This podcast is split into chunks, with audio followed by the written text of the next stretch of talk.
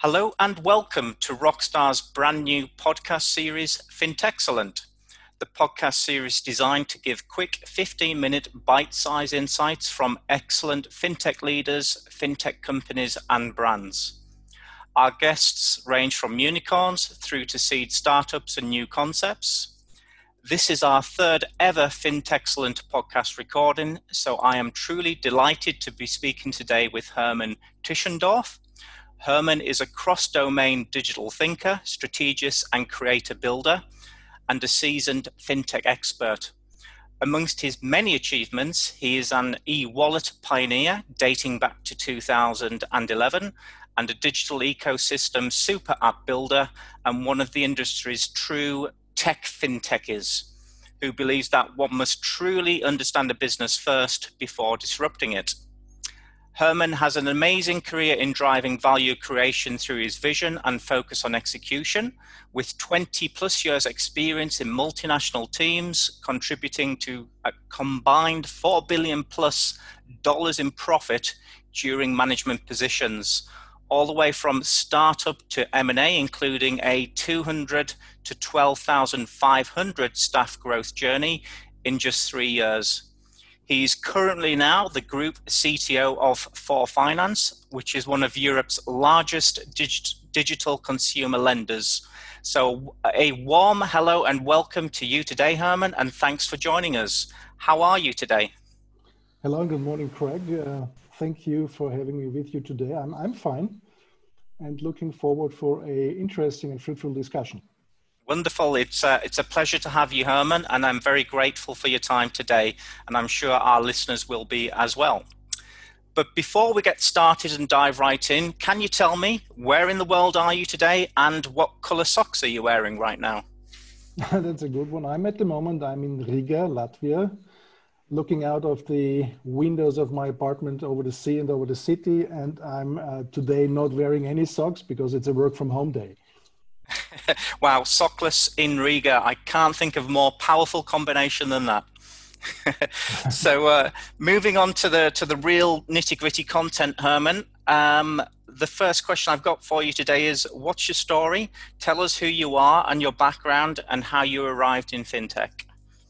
Uh, that's a, that's actually a long story, but let me fit it into a very short time. I'm uh, traveling and working around the world for the last about 20 years, and I had my start in something which is absolutely not fintechy at all. It's actually an accounting consulting practices mm-hmm.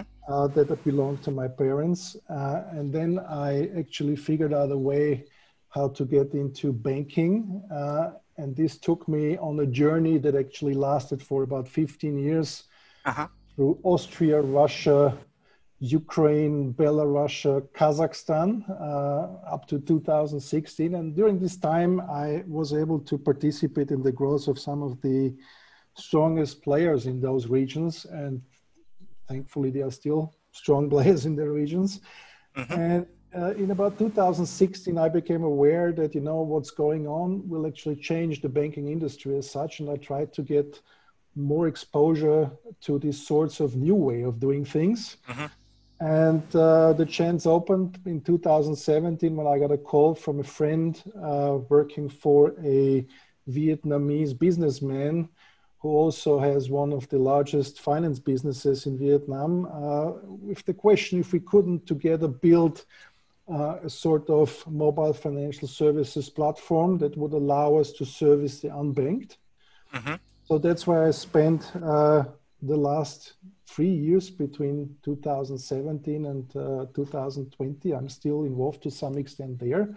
But since 2019, I'm working uh, almost exclusively by now for, 4finance as a group CTO. Mm-hmm.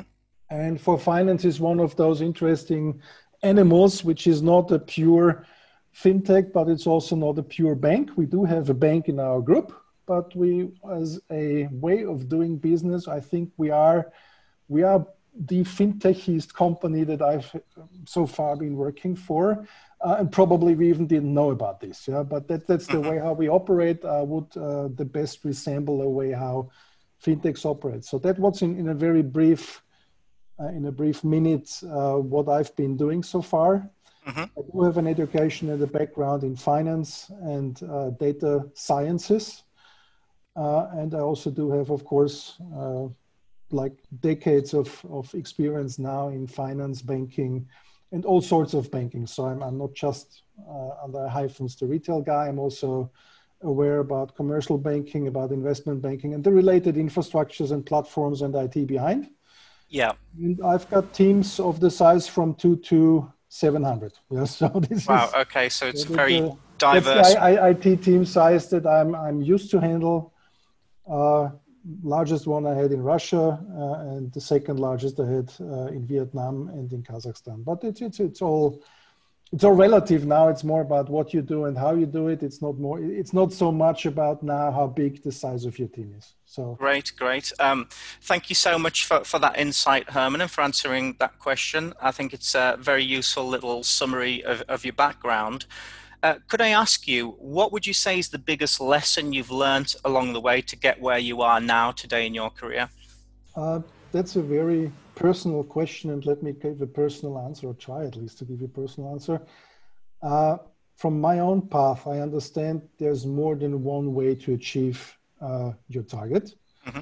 Uh, that's I think the biggest takeaway. It's like uh, the straight line is not often is the straight line often is not the fastest line.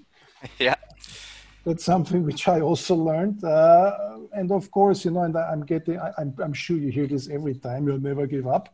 So the never give up is something which probably uh, needs to be combined. Is like never give up on things that you believe or you truly believe that are yeah. the right things. Yeah. Yeah but you also should give up on those things when you start understanding they absolutely don't make sense and you're yeah. running into a dead end. Yeah, when you get that feedback, basically. Yeah. And, mm. and, sometimes you probably need the help of a friend telling you that, that you're running into a dead end. So uh, also try to have a good mentor. Mm-hmm. Try to work, try to have a mentor who is at least 10 times wealthier than yourself. And what I mean by that is not just in a pure financial way, but in the context of get somebody to mentor you who already has achievements and experience because otherwise you're running the risk surrounding yourself with people that are nothing but just echoing what you say. So you need to make sure that you have somebody giving you a fair and true peer review and ideally a person who has experience. You need to learn from the best yeah? and you need to make sure that you access the best. Yeah. Because you need to you need to learn from people that are further down the road in their own journey than you are. Yeah, absolutely. Because, because so, it, and you need to find these people, and yeah. you to get them into understanding that uh, their time with you is of value, and then uh, you will have to find a sort of relationship with the people that guides you and helps you uh, steering the waters of your own life. Yeah? So mm. that that's that's mm. the, in brief the advice: find somebody that helps you, show consistency, do hard work, mm-hmm. and also accept that part of your life is luck.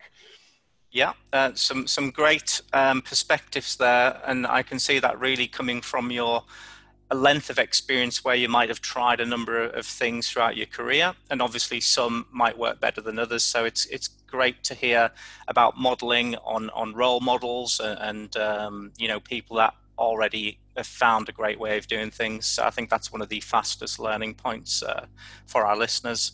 So, what I wanted to ask you next was uh, going just back to your role currently, uh, Herman, at 4finance. What would you What would you say is the number one unique single thing about your current company that's different to all the other fintech businesses out there today? Uh, well, I think one of the major differentiators is that 4finance is a profit-making business. Uh, that's I think something which got forgotten in the context of fintech. And I think everybody who is involved in fintech today should be fair enough and from time to time take a look in the mirror and say, are we ever going to make it into profit? Because, you know, it's like it cannot be the case that people are uh, spinning their, their wonderful ideas, and I'm not challenging those ideas. So, those, uh, a decent part of those ideas makes a lot of sense. But whoever listens to this yeah, and is running a fintech or thinking about a fintech, mm-hmm. you should have an answer to one simple question. The question will when and how you're gonna making money. Yeah. Because you know, it's like if, if it's like if it's like just waiting for for a bigger fool that hopefully will buy you stuff at one point in time, then you're nothing more than a charity uh, mm-hmm. blowing through somebody else's venture capital money. Yeah. So, and and I've I've done this type of errors myself when invested into stuff that obviously did not work out. Mm-hmm. Uh, but you, you you learn it the hard way. Yeah. So uh, biggest difference now is we as a group we are a profit making business and we have been a profit making business since the very beginning. And I think that's what's the biggest differentiator. But we also understand that you need to address a real need. Yeah. You need to solve a real life problem. If your business is not addressing a real life problem, there is no chance it ever will get profitable. Mm, that's very, very true. What would you say is the number one thing that you're solving out there in your business today, Herman, for your uh, customers? Of course, of course, our industry uh, has an image issue, uh, mm. and I would like to address this this issue by uh, trying to frame it in a way that we are helping people in very difficult life situations, people who would not get access to other ways of funding, and of course, we have to do it in a way that actually covers our cost and also earns us some money. So, and I, I don't want to go into the philosophy, philosophical slash moral discussions here. But uh, you know, you can say, well, somebody needs to service people that are excluded from financial service provisioning, and of course, you can say, well, why doesn't the state do that? Mm. So obviously, the state doesn't want to deal with that, out of reasons that I would probably be able to imagine, but no need to go over that.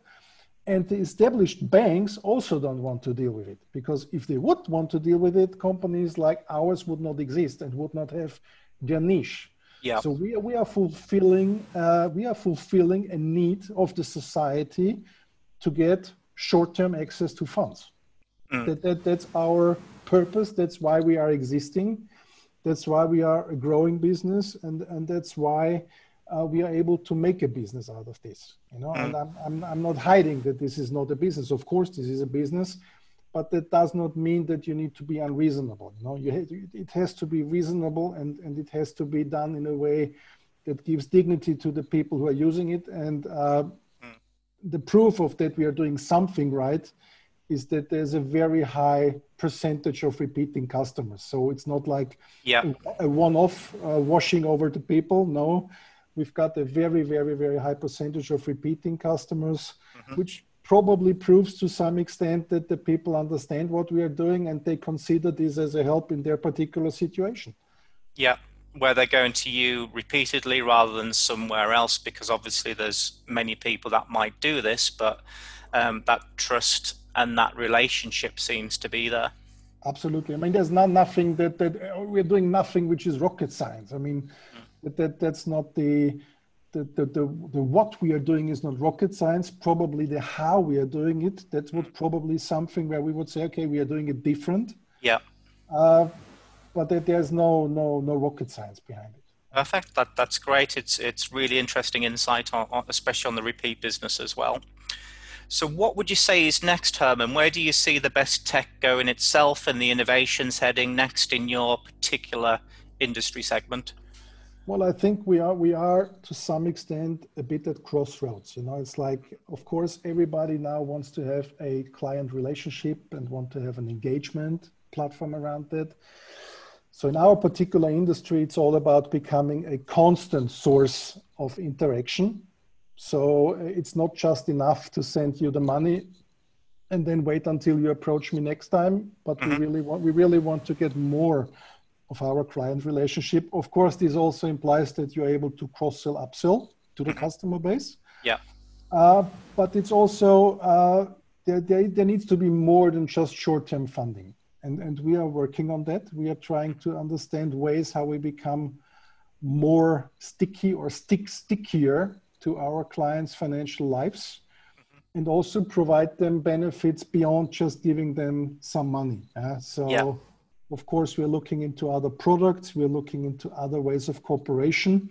At the end of the day, our our signature move, if you want to call it like that, is we are able to estimate the risk that we are taking by giving money to a certain person. That's our that, that's what that's our business in a in a nutshell. That's yeah? what you do best. Um, that's what we do best. And mm. what we see in the industry is that there now happens more and more specialization And I'll give you one example of a very well known ride hailing platform without naming it. Mm-hmm. Try to establish a financial services branch and then combine it. And they spend a tremendous amount of money trying to understand how this makes sense. And at the end of the day, after trying it, found out that, you know what, our core is ride hailing. So we are, pe- we're bringing people and drivers together. Yeah or service is not providing credit or providing a wallet or providing whatever.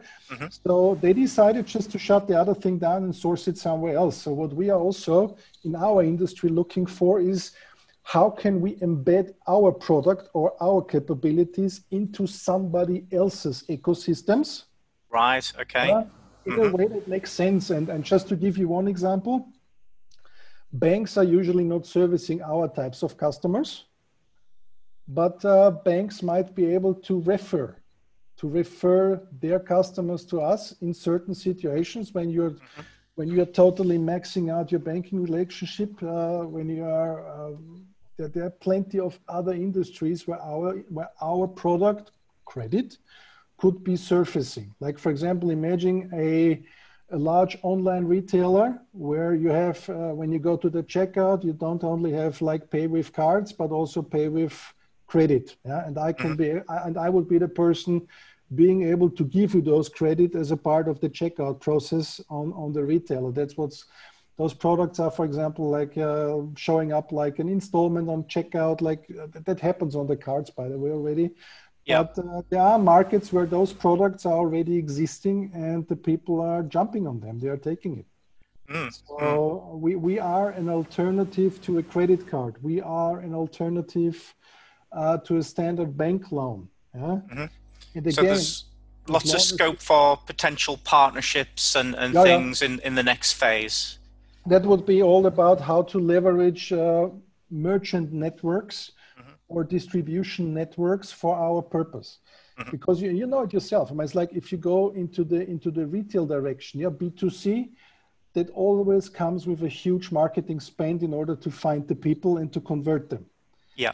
And what we see is our product, when we do our product calculations, you know, we don't have these extreme margins that they probably have been like 10 years ago, 15 years ago, but it's, it's becoming more democratic. Let's call it more democratic. Yeah. So the prices are falling, margins are getting down. So you need to tap into different ways how to find your customers. Mm-hmm and basically that ends up with you need to find cheaper ways and cheaper ways usually are leveraging existing distribution channels existing yeah. distribution networks make a revenue share everybody happy yeah a win-win for everybody and the yeah. customer of course as well yeah. so that's a that's a wonderful insight herman and thank you so much uh, for answering the questions so far we're nearing towards the end of the podcast session now so just a couple of small things before we complete um, just to finalize what you've been talking about, is there any one particular message or benefit uh, or message you'd like to give to your customers or clients uh, within your industry? Any advice? Uh, I think it makes sense to compare offers. Yeah, so mm-hmm. I, am a, I'm a big fan of competition because competition usually is to the benefit of the customer. Mm-hmm. So I'm, I'm, I'm, I'm not a big fan of uh, monopolic or duopolic, polypolic situations. I, am a big fan of markets. Uh, that said, you know, I would be very pleased if our industry can manage uh, actually to level the playing field in terms of, at the end of the day, you know, and I mentioned this before, our signature understanding is uh, to manage risk that we have towards a client giving him a loan. And uh, you know, those risks are different depending on the legal uh, and regulatory environment of a particular market. So the more I know about my customers, mm-hmm. the cheaper the funding I can give them. Yeah. And I think I think the industry needs a rethinking, particularly in Europe, where we have extremely restrictive handling of personal data and I am a big fan of data protection. I, had, I do have an information security background, mm-hmm. and also I, I, think I'm, I'm still sane on my mind. So I, I understand that everybody should be asked.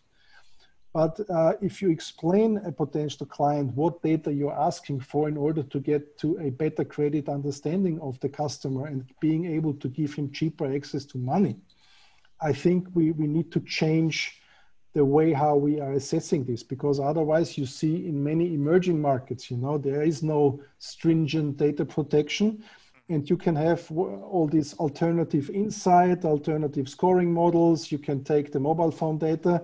And of course in our industry that makes a big difference. If i can give you uh, a loan for a couple percentage points and we're not talking basis points we're talking percentage points here cheaper then the whole math for you as a, as a owing me the money and for me giving you the money becomes much better. Yeah? Wow, okay. At the, end, at the, end, of the day, no, it's in my interest to give a loan to as many people as possible, as long as they are able and willing to repay me. Yeah. So that's a win-win situation for me as a, yeah. as, a as a, provider, for the industry as a whole, mm-hmm. and for the client. Yeah. And if you get that part right, then the the better deal should be available to everybody. Absolutely. I mean, mm. we are living we are living in a very low interest environment, so mm-hmm. there's really no mathematical reason why not to give cheaper access to people who need. Yeah, share that benefit. That, that's now that's blocked by by the regulatory, and now that the magic question is who runs the regulatory, yeah? who is who is influencing the regulators, mm-hmm. yeah? and we, we all know who this is. Yeah. yeah. So and and this is where I think the industry has a, a huge uh, opportunity to help each other and push the agenda forward. Great. Well, that's, that's again, it's really useful. Great content there. If any of our listeners want to find out more about what products or services you have, Herman, where where do you want to point them? What direction? Is there any resources available? Or we, we do we do have we do have a website which is basically explaining, I think, in, in sufficient detail what we are doing. Mm-hmm. But of course, you know, I can I can be approached directly on LinkedIn, no problem, and I would be able to hook up with the respective uh, person on our end. Mm-hmm. Uh, and uh, we, we, are actually uh, constantly looking for opportunities in the various markets where we are. We are also constantly looking into technologies that would be evaluated to where we are today. So whatever allows us to be more efficient at the end of the day uh, or better is something that we have a look. Uh, mm-hmm. But of course, we're also asking ourselves, is it really value add? I mean, yeah. we, we, again, you know, as I mentioned before, we are a business who is aimed at making a profit at the end of the day. We, we don't have the luxury of, of uh, unlimited funding. we do have we do have very reliable and good partners that we yeah. uh, appreciate. Uh, but we, we are a business. Yeah, yeah, and and that's all that's all very understandable. So, Herman, I think we're just about concluded now. So, um, grateful again for all of your insights, uh, your willingness to participate today. I'm sure there's a lot of value in there uh, for our listeners.